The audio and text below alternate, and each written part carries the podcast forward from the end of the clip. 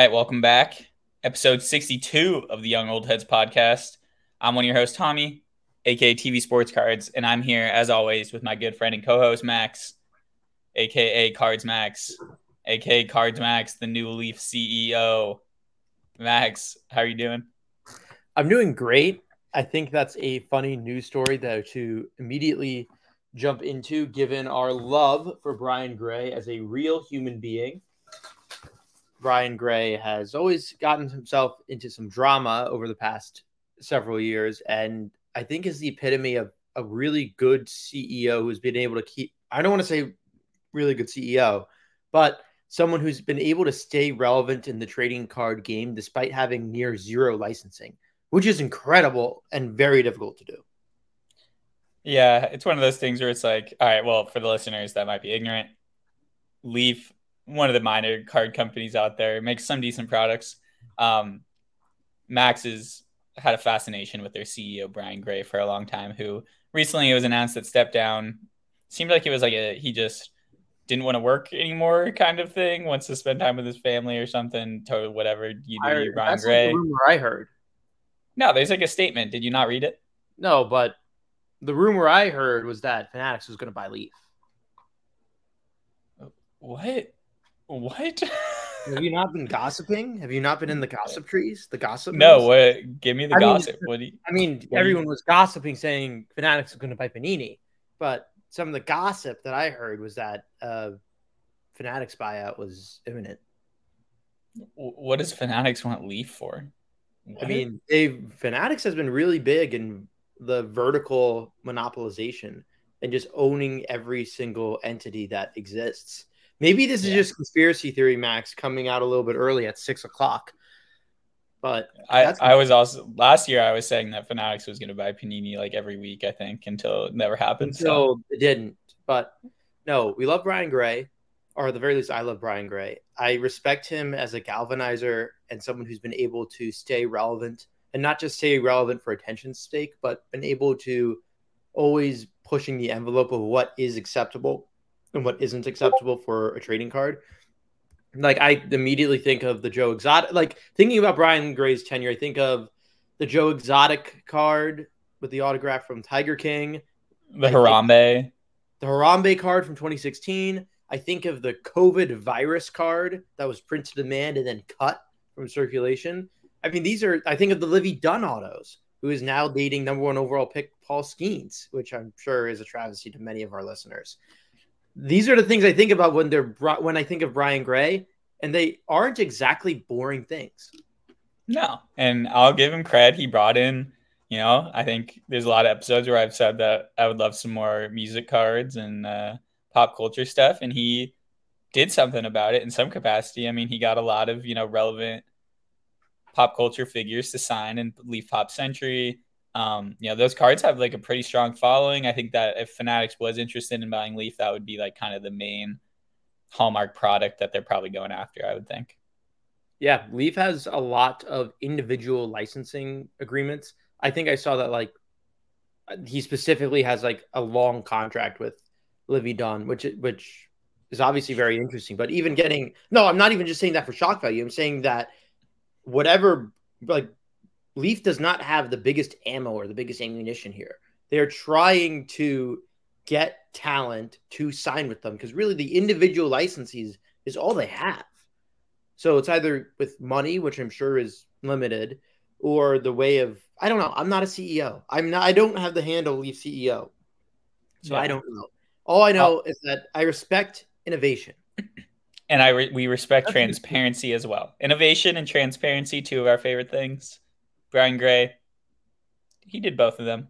Yeah, whether uh, or not. Of, yeah. Speaking of innovation, I want to pivot a little bit to this topic we discussed last week. We were discussing. I specifically was discussing all of the radiating rookies that I bought mm-hmm. from yeah. Topps Chrome, which is a new insert set or short print set or whatever. I think there's like 250 copies of these per player, but I'm panning to the camera now.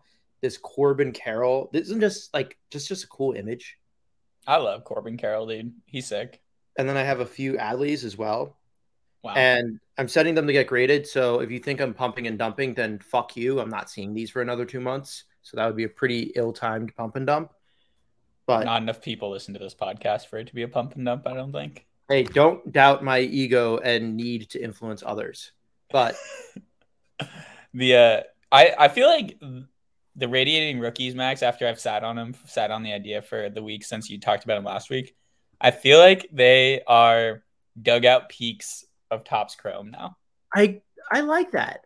It's like so as someone who's obviously really collector centric in how I try to buy things because I am a collector, but like I enjoy looking at the super short print autographs and not just from like a marketing flipping perspective, but like just from like a coolness perspective. I, and I also like math. You know, I'm a fail. I'm a wannabe math minor that couldn't make it past Calc three, but I always think of print run math. And even since like the 2018, 2019 releases, think of Ohtani, think of Acuna, the short print variations the image variations for about 2018 update have a print run of about 3,000 copies, and the super short print image variations have a print run of about 300 copies. I don't remember the exact way that was used to quantitatively analyze this print run math, but I remember someone did the print run math, and that is like the accepted estimates. But the thing that's interesting regarding that is that Topps Golds are a print run of 2018 that year. And for the most part, the demand for the image variations always is greater than the demand for the base parallel. And then that's even true with your normal. That's intuitively correct, right? Think about how people want a Soto Gatorade bath super short print from 2018 way more than they would want a Topps Gold. Or I guess I'm comparing apples to oranges, but my point is still stands and is easily digestible. The radiating rookies aren't serial numbered I want to say their print run is about 250 to 300 copies, but they're still a different image than the normal rookie. They still have the flagship design.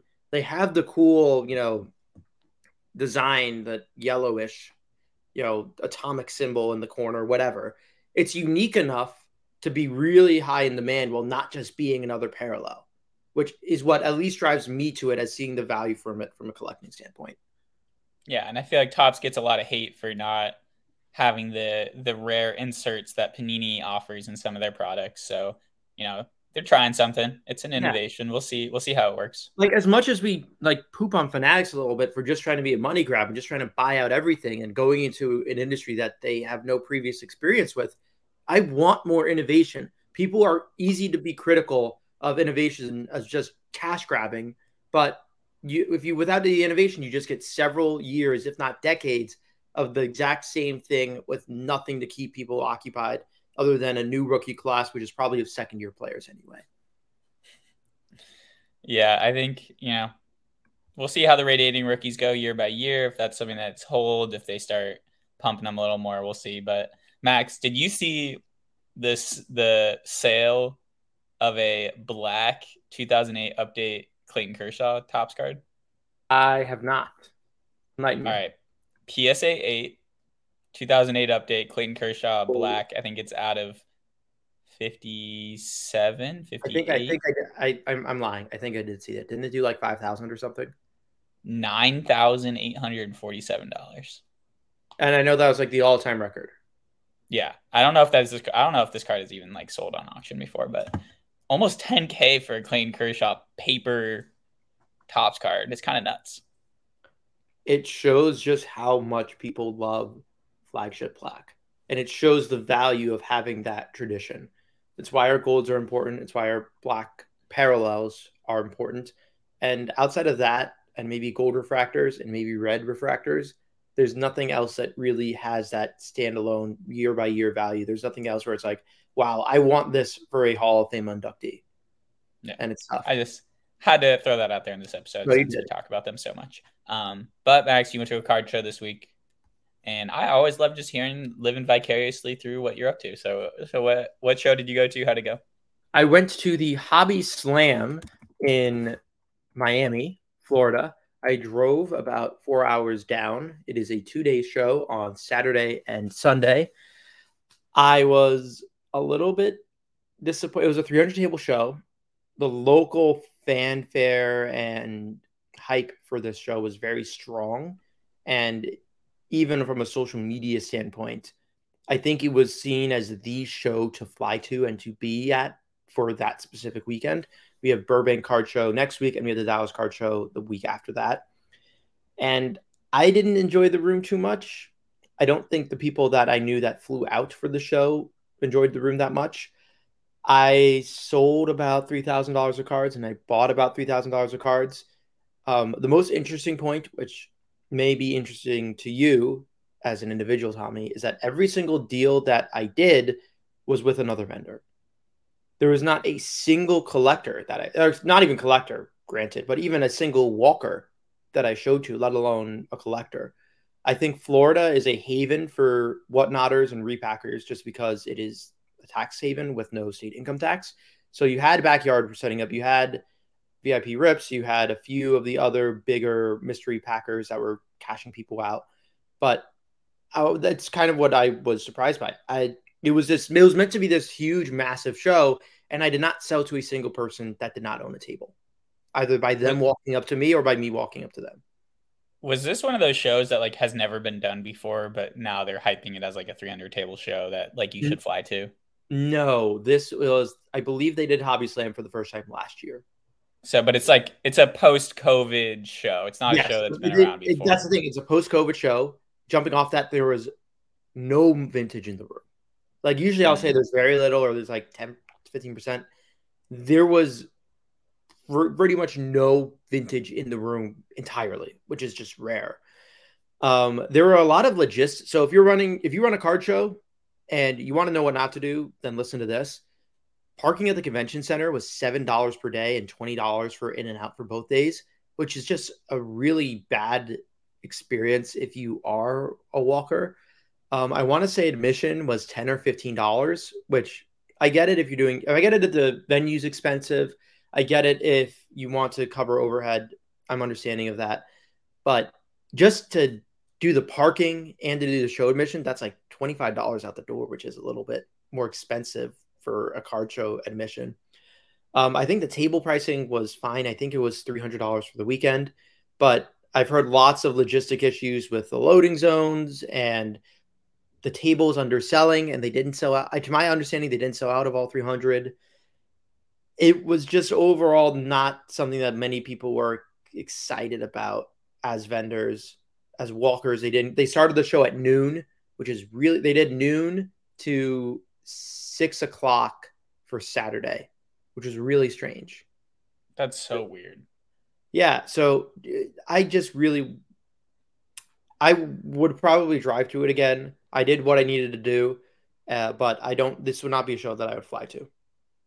Dude, I just feel like there's so many shows that are just trying to be too big, too quick. It's like you're going to be way better off as a card show starting in a smaller venue, having it outgrow that venue and have the demand be there for like a hype, like, oh, we're a new big venue, like that sort of thing. Then, like, oh, this is a new 300 table show. All the your favorite influencers will be there. Come jerk off, backyard breaks, or whatever. It's like $5 hey, to make out with, uh, $5 to make out with uh, whoever that dude is in backyard breaks. Anyway. But I, I saw, but, but I have a really good counterpoint for that. Yeah, let's hear it.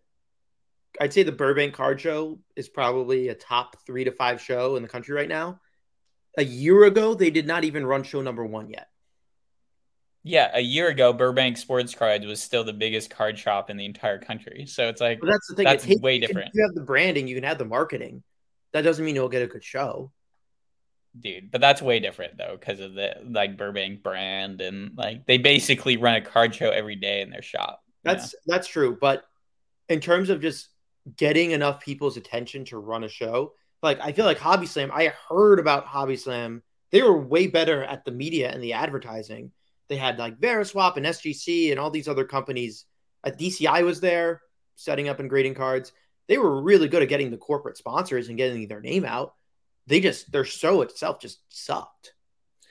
Yeah, because if you focus all your attention on advertising around the country and you forget to advertise to your local consumers like you miss out on actually having like these like local collectors around walking around the show that's like essential to having a good show for dealers i think. Like that's why I talked about it kind of last week with Alex, but like that Vegas card show sounds very similar to this Hobby Slam show where like everyone and their mom was there who's big on Instagram and cards, but but there was no one and their mom there as a kid and their parents or whatever. As like that's what Chicago shows are dope because there's a lot of you know just like people walking around who yeah are I mean, spending twenty dollars or whatever. Yeah, I mean, even compared to the local Tampa show that I did, I want to say two weeks ago, where it was almost all collectors that were just walking in the aisles, and I was able to buy and banter, and I could tell them why this trout card was a really cool one, and this trout card wasn't as cool. So part of it is just the dialogue that you get to have with other people.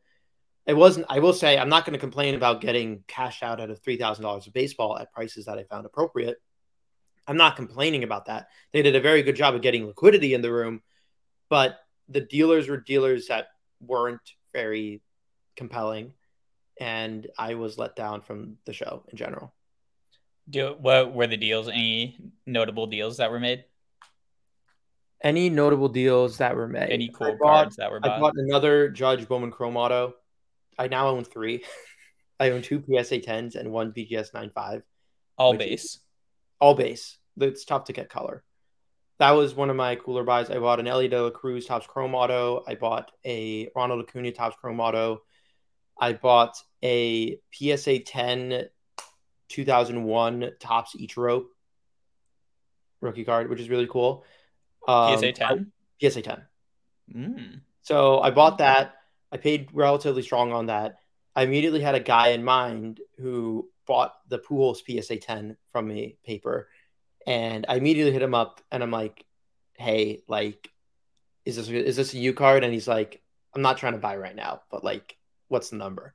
And I gave him the number, and we came out to a deal very easy. Shout out Kyle, I believe his handle is KC Cards, but he always has cool collecting taste. But when I saw, it's always fun when like you see a card and I'm like, "Yeah, I know." Exactly who is going to appreciate that card most. That's sick. Did uh did you buy that? Underscore on Twitter? Wait, say that again. It kind of cut out. Uh, Kyle is KC Cards underscore on Twitter. He has very good taste. Nice. Shout out, shout out, Kyle. Did you uh buy that 2013 jumbo Mike Trout patch? Um, I've had that for a little bit. I just wanted to show it off because it's just so cool. That's one of my You- favorite cards that I own right now.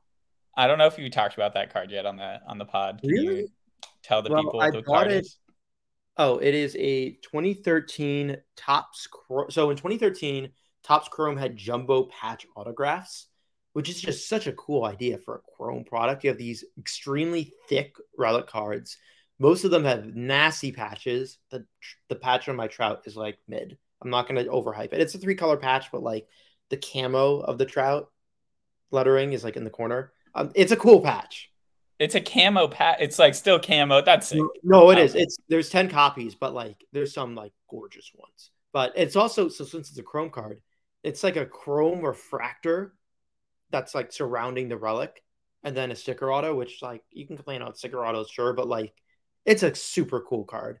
It's a card that some trout that's a little bit culty to trout collectors, and I haven't had many of them hit me up, but I don't really care. I mean, it's a little bit funny because the cards that I end up holding the most, I think inherently are the cards I'm higher on the most because it's not just you sell it for 90% and you wash your hands. And I'm okay working to try to find that to a collector or enjoying that to myself, i.e., collecting it myself. And those are cards that usually I'm setting, like I was at auction, I set the comp. I don't care because I know there's only nine more. If one of the other nine show up, I'll bid on that one too. And I, it's cool owning fun pieces of cardboard, and otherwise that would be disposable income that would be very, very hard to justify if it were entirely discretionary. So I love owning Yeah. cool cards like that. That's a sick one. That's a sick one. I had to. I wanted to hear a little bit about it because I feel like they don't. I'm shocked that they don't really do those anymore. Like I feel like that would be a something they would bring back now that they're trying to pump up, you know, cooler chase cards and stuff. I don't know. I think that was a one and done for that year. Like I think like they didn't do any other Chrome jumbo patch autos again. Um, Was that an update card? Is that update or is that just normal Chrome. normal Chrome? But I'm looking through cards that I have in my greeting pile right now, and some of this stuff is just like exciting. Like I have this Ronald Acuna Red Sapphire at a five, and it's just so clean. It's Is he so, not- is he liquid right now? yeah, because of the MVP race. But I mean, non-rookie stuff isn't. But like stuff like that, I think. I mean, I'm again, I'm sending it to grading, so I'm don't really care to say it. Fuck you if you think I'm pumping and dumping in my sphere of influence. But I won that at auction in a PSA 9, I think for like $189. That's not bad. And like, this is just such a cool card. It's a red out of five. I'll chase red out of fives out of most players just because they're cool. I would have guessed that you paid like 300 bucks for that in a PSA. I think that was like my max bid was like in the 300s. I love when that happens. I love when like my max bid is like strong because it's like I want. I usually try to like think of yeah eBay strategy tip. I just go on Gixen. I try to just before I even know what I think it will approach, just put my best number in the into the Gixen so I don't have to worry about it. And then once the it's time to go, I either get outbid or usually it's something that's really far like my max bid was way higher than it actually went, which makes me feel pretty good. Or it will be like extremely close. Like I won a Bobby Witt gold refractor auto from Platinum Anniversary. And my Gixen snipe was like 366, and the next highest bid was 363. And usually it's a minimum increment of like five dollars. So that means like I my bid was like I needed exactly like 366, whatever the number was. I was like within three dollars of the actual bid behind me. So yeah, that's a fun cool fact. We lo- we love the eBay tips here. If you but, come here for nothing else, it's Max teaching you how to use eBay. But Tommy is a LeBron James to Dwyane Wade alley ooper. He sets the item on his watch list when he's sober, and he drunk bids it when he's inebriated. That is that is the other true. strategy that I do celebrate. That, that doesn't is, require much planning. That uh, was a viral tweet that I had like two years ago that Max just recently found out. Max, did you see that I tweeted? I, I knew see... originally, but I retweeted it because it was just timeless. It's a timeless tweet. Um, did you see the replies to my tweet where I got the Shohei card? I got a Shohei card in the mail like the night before yeah. or the day of his injury, but I posted the card like three hours before it was announced, and I was like, "How can you not want to buy Shohei cards?" And then a bunch of fucking assholes replied some bullshit to it. Did you see any of these? I saw it a little bit, and then I saw you were like, "How did I cause this?" Dude, he goes. Some guy goes, "Does it come with a UCL?" Um, some guy says, "Does it come with a guaranteed successful Tommy John surgery?" That's a weird. I don't one. know. And then, because he tore his ACL, UCL, yeah, no fucking shit, you dumbass. I don't know. I am also like actively looking at Ohtani newly listed on eBay and just trying to find I was trying to find people that like would panic list really low, but I like I found like nothing. I actually did a tweet like about an hour ago where like I saw you know the Ohtani bat bag carrying, yeah, Bowman Chrome short print. Yeah, you know, cool card, short print from Bowman Chrome. I bought I bought just I bought one in preseason at like six hundred dollars in January Dallas, and I think they peaked in a nine at like twenty five hundred. So that's just as a testament to how crazy Ohtani stuff has been. But um, point being, a PSA 10 a week before the UCL tear sold for $5,500 best offer. There is one at auction ending tonight, and that last I checked is at 4,150 in a PSA 10. And I pretty much sent a tweet, sent a link to the auction. I pretty much said, hey, like last said 5,500. If this ends anywhere near that 5,500, then that like really is just a testament to how strong Ohtani's market is. Yeah, like I don't, I haven't seen many of these. You know, the Eric Whiteback. There hasn't been any. This card sold for this. This card now sells for this for Shohei, yeah. where it's dropping. I don't see cards no, really no dropping. I found no. I I did I will say I capitalized on one panic sell deal. I was in like a Facebook on the Shohei Ohtani Facebook group at like 8 a.m. the following morning. And you know the 2017 like mega box? Yeah. I pretty much picked up a PSA 10 of that and a BGS 9.5 of that for the same price of what a PSA 10 was doing before the injury. So you did get one panic seller. I got one panic sell, and I'm gonna do well in that panic sell, which is cool. That's sick. But How... oh, sorry. No, no, no you're good. Yeah, no. Last uh, thing on the Ohtani panic selling that I can think of that comes to mind is that the Bowman Chrome number one non short print, not to be confused with the Bat Bag, PSA 10s were doing 50. Again, I know this market to a core, which is like really weird, but like they're doing 1500. They were doing like 1400, 1500 peak at the national. Then they were closely doing about 1200 to 1300 after the national and also right before the national. And then they were calming down at like the normal 1100 that they were usually doing. And then after the injury, they dipped to like 800 to 900, which is a pretty sizable, like, I don't know my math, like 25% dip, give or take 1100 to 850 or so. But that's why we want to get cards that are numbered, that are cool, that are parallels, that aren't just a boring base card. We aren't in 2020 where base cards are stocks and you can just buy as many as you want to invest. If you're doing this for money and you're doing it to hold, which I don't recommend doing, but even if you do, own the cool shit, own the cool stuff. I respect you if you want to collect base. I respect any collector who wants to collect things, but that should be a sobering reminder about how items with a 2000 or so pop count are way more volatile and susceptible to fall than items with 50 copies. Clip it, put it in your memory bank. Never forget that. Max, what what else is on your mind before I transition us here? I feel like we've had a lot of great episodes lately. We had Alex come on talk a lot about you know dealer life, life as a uh, car dealer pro. I'm ready to get into cards you sold on eBay. Unless there's anything else that you wanna you wanna rant about right now. Cards that I sold on eBay or bought on eBay, or I'm sorry, I misheard you. Sorry. Um, other than the Jordan Walker 101 Superfractor getting put into a binder page, which was unreal, and that is cool. That dude, we might need to have that. Whoever did that might need to come on the podcast because of how mm-hmm. amazing that is. Um, but I just want to hear what you've been doing on eBay, Max. You didn't you didn't give us any taste of cards you bought at the show.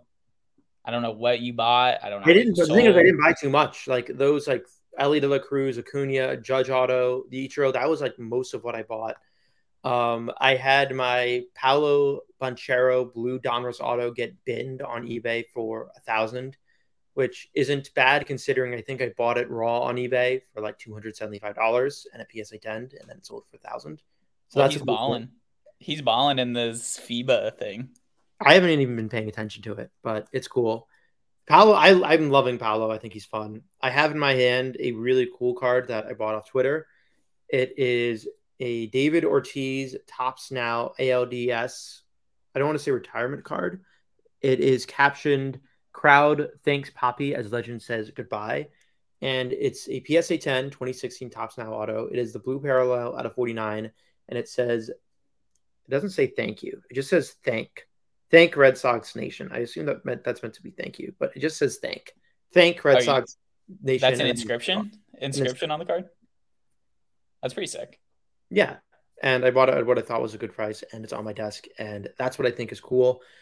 Um, I am really ready to submit stuff to PSA. I so did a submission right after the national, and I've been stockpiling since.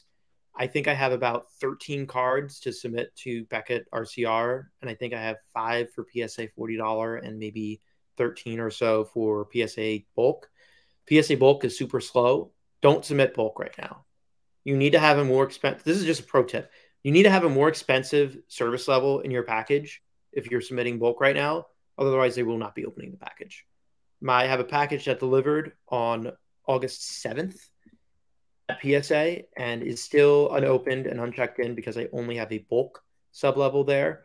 But I sent out another package that arrived at PSA on the 18th of August and it, it was opened on August 23rd.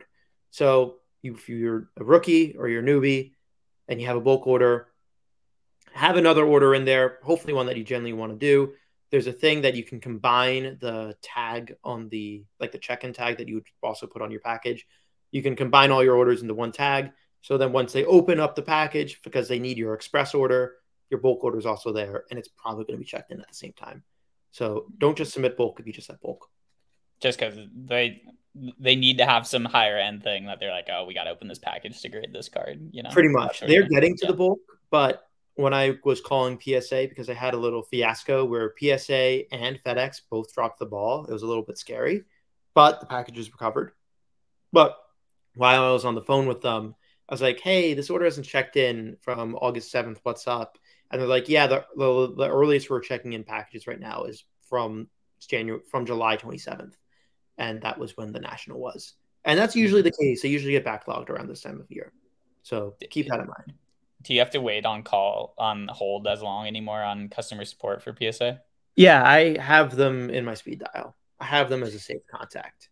And at 10 a.m., which I will be doing tomorrow because I need to call them, I will be going on my phone. I will be pressing the PSA button. Also, if you, I love speed running the PSA like speed dial, the PSA automated tone feature. You just go to your keypad, you press one and one, you wait 10 seconds, you press one and one, and then you wait 10 seconds again, and you press one and one, and then you're on the callback queue. Because they give you like 30 seconds of jargon. Yeah, they give you the like press two for random shit. Oh, it's like, oh, if you need to go see your order, go to psa.com and go to orders. You know, it's like, is your order still there? And then you have to press one. But oh my god. Well, no, pro tip. I've never been first in line. I think my high score is even after doing the speed running is like sixth in line. Or like even if I call straight at 10 a.m. and I speed run it, it's be like you're the sixth caller in the callback, and like five people called before me. Who are you? Who yeah, are you beating exactly. Max in line? Yeah, I want to give you a handshake. Max, did you uh before we do eBay buys, did you see the Veriswap drama from this week? Yeah. I, do, how much do you, you, Well, here's what I know, and then you can yeah, fill in the gaps for me. Um, I saw Ryan's cards put out a tweet being like, "This is ridiculous" from Veriswap. It was like someone had traded a Trevor Lawrence optic auto for something else, or they they got a Trevor Lawrence optic auto and a trade on Veriswap. It was a raw card.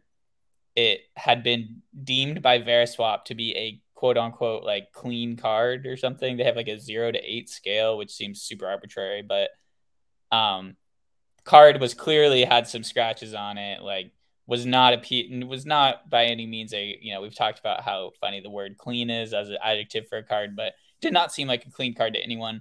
Um and then the Veriswap CEO sends a voice message to this guy saying like this is why I don't think people should trade raw cards. There's too much, uh, whatever subjectivity to it. Like there's a lot of dangers to it. I honestly think you putting this out there is going to be like saving us a lot of time trying to tell people about the dangers of trading raw cards. Basically saying like, thank God you had this experience. Please tell everyone so they don't sell, they don't trade raw cards on our platform anymore. It's like, shouldn't you just like if you're worried my take is like if you're gonna say some shit like that as a customer support person for your company, maybe just don't accept raw cards. Make it a strictly graded card trading platform. I don't know.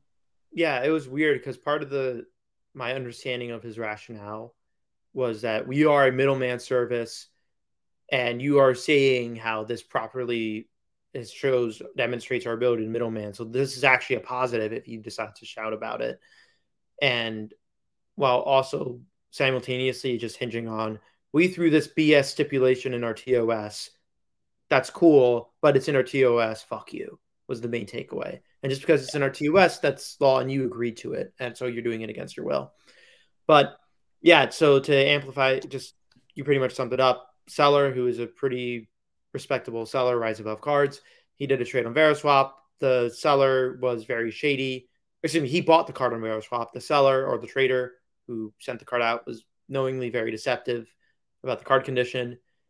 I think to the tune of where the the acquirer, because there's no buyers and sellers, the acquirer rise above essentially lost like five hundred dollars worth of value on the card, and it was a little interesting because like Veriswap was on Ryan's Discord server, Ryan's Cards LLC, great guy, runs a really interesting marketplace but and the server has it so that there's 3% middleman fees on the server and for the longest time Veriswap has been at 6% middle middleman fees. So Raymond was doing a bit Raymond the Veriswap CEO or whatever was doing like a little bit of self promotion that like maybe he shouldn't have been doing. And then adding on to this Veriswap drama he gets like after this Veriswap stuff it's like he was on you know he was not welcomed in that server anymore with your then that server also was doing three percent middleman fees, while Veriswap's doing six percent middleman fees.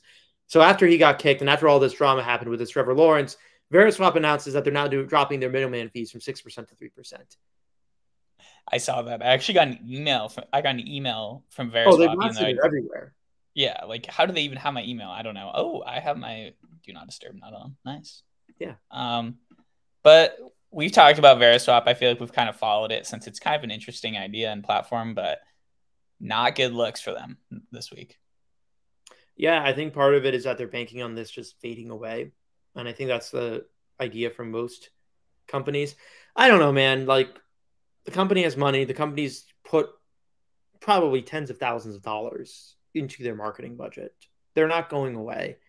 And they want probably would want this to be ignored, but I don't know. I don't know. Just, don't just don't restrict it to yeah. Yeah, not cool. Veriswap bad. No. They're on my Veriswap bad. Just if you're gonna do some shit like that, just restrict it only to graded cards. I don't know. Yeah, and they've been okay for graded cards. Yeah. So that's that. Max, what you buy on eBay this week, or do you want me to start? What have I bought on eBay this week? I'm going to my purchase list, purchase history. Here, I'll, I'll start. I'll start. I got it up. Okay. Fine. I bought. I got. I'm excited about this card. It's a baseball card. It's not a gold cup. I bought a 2011 Topps Triple Threads relic, uh, red parallel out of 36, and the card is Tim Lincecum, Buster Posey, Matt Cain, with Ooh. the 2010 World Series That's champs uh, triple threads. It's actually my first triple threads relic I've ever bought in my life. Um, but I've been after these for a while. Can I guess say? how much you paid? Yeah, guess how much I paid for it. Out of 36. Out of 36. Remind me of the subjects. So we got we got Tim Lincecum, Buster Posey, Matt Cain, who are probably like the 2010 team, other than like Brian Wilson, probably like the three most yeah. important guys to the team. I'm going to be aggressive for you, and I'm going to say $56. So this was actually a newly listed instant snipe. Uh, it was $25 plus $5 shipping. That's good. Pretty nice. I've been looking at these relics. They're kind of like one of those like title run cards that I've wanted to have for a long time, but haven't found one that was like under thirty dollars. They usually kind of sell between forty and sixty dollars. So you were spot kind of spot on on what they usually go for. Um, it was 25 or best offer, and it was one of those ones where I was like, I'm yeah. not gonna wait around for an offer. I'm just gonna I'm just gonna if it, it, If it weren't for Posey, I would have put lower.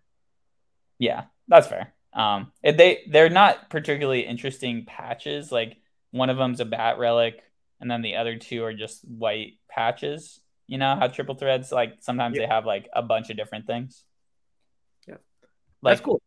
Our boy, uh, who posted that card? Rich Moy Cards posted that uh, Ichiro triple threads relic. That is nasty. So if you want to see a sick Ichiro card, go follow Rich Moy Cards. That triple threads relic was nasty. Um, my only other buy this week on eBay since our last episode was a 2017 Denard's Man Black out of 66 for two dollars free shipping. So light light work for me on eBay this week, Max, since we recorded last. Nice. So what do you got? Stuff. I'm pro Posey. So I mentioned the red sapphire Acuna and Bobby Witt gold Topps Chrome Topps Platinum anniversary auto, which is weird that I'm buying Bobby Witt rookies, even though we're just about the end of the 2023 season. Um, I bought a Panini Photogenic Paolo Banchero gold auto out of five, excuse me, out of 10. Um, if this card sounds familiar, it's because it is. Uh, this is now the second one I own. Um, and I also bought the jersey number one too. That one was jersey number. So I own 20% of this Paolo Banchero gold auto print run. I have hyped on this podcast that I like photogenic and that I like that it's Panini's attempt at Stadium Club. And it's a niche online exclusive product. It has good photography. It's a gold auto at a 10. So I feel like I'm not like reaching too much by trying to get these. Like it's not like it's a random parallel. It's a gold gold auto out of 10 of the number one overall pick. So I feel like I'm not going that crazy here, but if I'm picking them up for like sub $500 raw from China where they're not sending them the PSA, then yeah, I will, I'll buy them. Um, I bought a radiating rookie. I bought two radiating rookies of Michael Harris. I bought a radiating rookie of Anthony Volpe. I bought a orange Topps Chrome out of 25 of Jordan Walker, the true, not the wave. I bought a gold. Sorry, I bought two Volpes, not not just one. I bought two Volpes too. I bought a gold Michael Harris Topps Chrome Auto out of 50. And last but not least, for this week for eBay buys, I bought a contenders ticket stub out of 13 of Keegan Murray. Nice variation. Keegan Murray, so, I like I like Keegan Murray a lot. I really like this draft class. I'm just going to be just say this a lot. I, I really do like this NBA bat draft class. I am not sure where to take my flipping avenues since with baseball, if I sub anything out to PSA, it I'm not banking on it being back by playoffs. But it's but baseball's fun and I love baseball the most and I'm always going to be buying baseball. Football, we're starting in 2 weeks. I want to get out of the new season hype before I buy more football. And basketball has just been like we are starting basketball in early October. I believe it's not late September. I believe it's early October. And it's late August right now. And I'll keep putting my money into basketball. I'm exhibiting being a basketball collector. I'm enjoying like that's the thing. Like when I'm being this evil, dirty flipper thing, like I'm enjoying being a Paolo Banchero collector and a Chet Holmgren collector and Josh Giddey collector in the interim in between the season. And I just love owning dank cards of them right now. Even if I'm eventually not going to have them forever, I just enjoy the fact that I'm able to own like a Paolo Kaboom.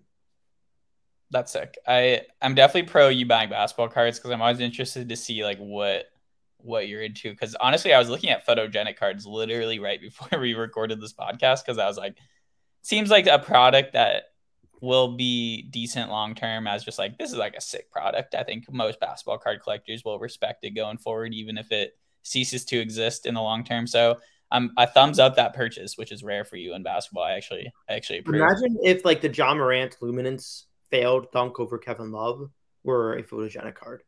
And it yeah, it would be more than it did in Chronicles. That'd be crazy. Yeah. Luminance had had a chance, you know, with that card. If they had built off that card and made like a bunch of sick Luminance cards going forward, it would have been dope. But I feel like that's just such a one-off weird thing now that that that random line in Chronicles is never gonna be remembered. But um, so in Basketball Max, I've been listening to your your basketball buys for the last couple months. Yeah. Seems like you're really only focusing on like contenders autos, like rare the like kaboom downtown whatever insert rare inserts, and then you're floating out random other ones sometimes like the choice optic or whatever I've seen you buy like yeah it really I so this is my hypothesis right? Like I I go and look at either 1500 to 2500 eBay those things a night. I don't really want to do the math of how many I pick, but it's like I just know each page is 240 pages and I do like 3 to 4 pages of each of my queries and I probably have 3 or 4 queries that I look at. So it's a lot. That's the point being it's a lot. And I search by ending soonest and I look at auctions because most people are unreasonable with best offers and I don't want to waste my time and I know whether the seller likes it or not, the card is being sold on an auction. So and what's ending soonest is usually just dependent on what's being ripped. And for what's being ripped, it's more and more prism and higher. For basketball, it's just higher end. That's really the only thing. Like these items have like, you know, kabooms and downtowns, contender autos, random prism autos. That's what they're getting. I mean, I think I put it at like $250 or higher or something like that. I don't know and that's just what shows up on a night to night basis and it's not like and it's interesting because i've been doing this for months it's generally just not us based accounts it's not like backyard breaks is ripping a case of prism and they're putting it all on ebay it's like most of this is just all from china that's being consigned and being sold to the us which is fascinating it is fascinating i'm have you been following the saga with this instagram account max that's that vague. Is it? Sorry, it's super vague. There's an Instagram account, and I'm gonna I'm gonna tell you because I know you're not on Instagram too much. Yeah. Um, I'm gonna give you the app before I start the story so yeah. you can look it up. Um, KM, I think. Shit, what's this guy's at? Fuck. Anyway, I'm gonna I'm gonna find it while I start the story. But basically, there's a guy out there, or not guy, could be anyone, um, yeah. who's been posting some of the craziest cards of all time, like a lot of the like triple logo man from the mid 2000s, like all these one on one. Um, all right, here it is. It's Kimmy with a K, NG, Kimmy NG 143, all one word. Okay. It's like some of these, it's like the best Michael Jordan cards. It's, you know, it's a mostly Bulls cards in general, but there's also just like Steve Nash, Logo Man Auto, like every card that's posted is like a one on one basically. Okay. And no one knows who this is. They started posting about a few weeks ago. Um, all they post is absolute bangers, like nasty one on one, crazy shit. And it's all like kind of 2000, it's like from like 98 to like 2013 kind of cards. Um, no one knows who it is. This is like a serious amount of cards where it's like this is like well over 10 million dollars in cards. I think if they were to like all be liquidated, mm-hmm. um, no one knows who it is. It's probably China based. Um, but if you want to look at some sick cards, go at Kimmy NG143. There's a lot of Instagram is kind of going crazy with this. Like all these influencers comment on all these cards because they're trying to figure out who this person is, but it doesn't look like this person replies to anything. Okay, I'm trying to find this profile and I don't see it. Kenny NG143. No, Kimmy, Kimmy, K I M M Y. That's why. Sorry. I'm like Kenny. I don't know Ken. Oh wow, this is some cool Michael Jordan relics and autographs and. Dude, they man. got a David Lee logo, man. David Lee. Are we sure this is like them or they're? Oh, it's all in the same I, background. All the same background, all just nasty bangers, all raw cards. Like, can modern baseball graded. collectors be like this? That'd be so much cooler. Dude, this is like I don't know. I'm kind of speechless with how nasty this is. It looks like the person has the National Treasures Steph Curry logo, man. Rookie. My but it's like my problem with high end basketball is this is all from the same uber high end products, while high end baseball is from a much wider distribution of products that are all available in retail. And I get that like international superstars are more significant, like basketball superstars are more significant than baseball superstars, but I, I don't know. I, I just like this is never about baseball when it's with like these uber high end collections, and that that hurts. That hurts as a yeah. baseball fan for modern. Obviously, you have but, vintage collections. Yeah, it just it's just another reminder that there's people out there who have been collecting since the 90s who might not even be showing people their cards and not grading them like all grail cards that could just be kind of like floating in single people's collections because they were just super hot on stuff that has you know gone berserk in price since they bought it, and they don't care about selling it, and you know it's just sitting there. About this guy's collection, yeah, it's all Topps and upper deck. I don't see a single Panini card. I've seen there are a couple Panini cards, uh, but only like early because I went through it too.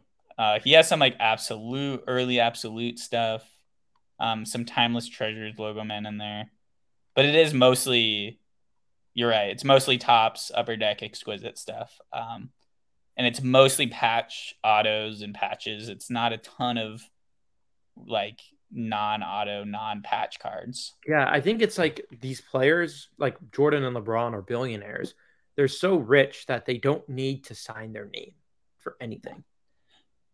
We didn't talk about the Topps now LeBron. Did you? Did you see that? I did see it. I thought it was cool. I thought it prompted some interesting what ifs, but I don't think I remembered it after the following day.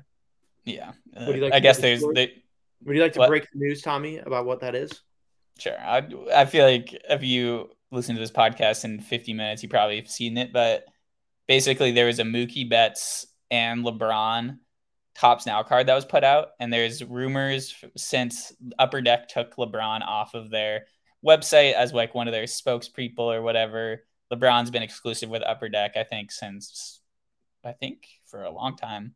Um, so there's never been autographed Panini LeBron cards uh, during his run. So people, there's a lot of speculation that Fanatics now owns LeBron's rights, that they can put out cards with his face on them, and that they'll take over his autograph rights as well. So there'll be Topps Chrome autos of LeBron when it comes back and everything. So that's the speculation the card was like kind of underwhelming with Mookie, but it is cool that there's a LeBron Mookie card out there that had never existed before. I'm excited to see what other sort of weird LeBron stuff. I feel like Fanatics will certainly squeeze squeeze the lemon as hard as possible there with LeBron, Just squeeze all the juice out of it. Um, it'll be obnoxious, I bet, in the long run, but in this beginning stages, it's kind of fun.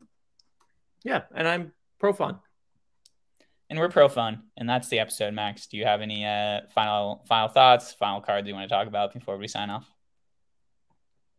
Do I go clean shaven or porn stash or full facial hair? Reply tweet. Please reply tweet. We'll see you guys next week.